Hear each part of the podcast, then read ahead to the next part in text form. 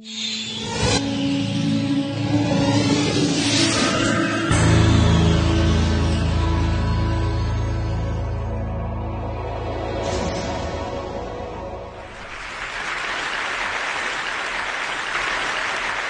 my name is Taylor Wilson. I am 17 years old and I am a nuclear physicist, which may be a little hard to believe, but I am. Um, and I would like to make the case that uh, nuclear fusion will be that point that the bridge that T. Boone Pickens talked about will get us to. So nuclear fusion is our energy future. And the second point, making the case that kids can really change the world. So uh, you may ask, how do You may ask me, well, how do you know what our energy future is? Well, I built a fusion reactor when I was 14 years old.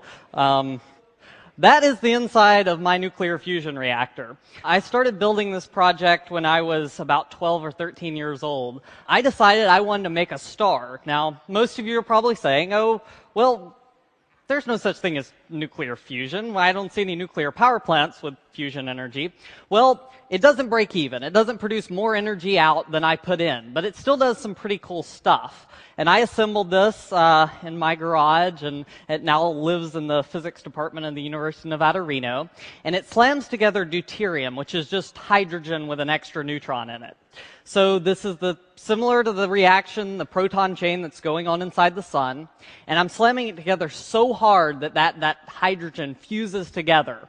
And in the process, it has some byproducts, and I utilize those byproducts.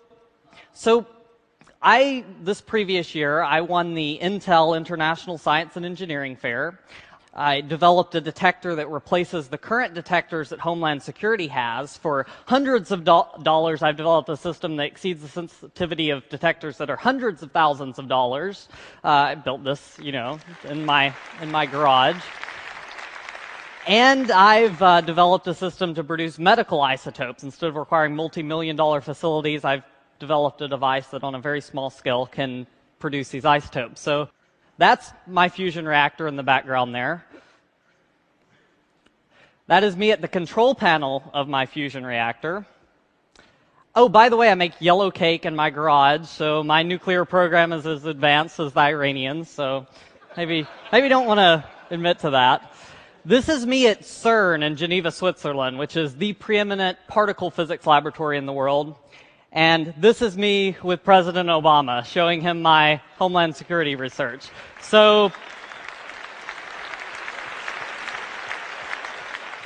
so in, in about seven years of doing nuclear research, I started out with a dream to make a star in a jar, a star in my garage, and I end up meeting the president and developing things that I think can change the world, and I think other kids can too. So thank you very much.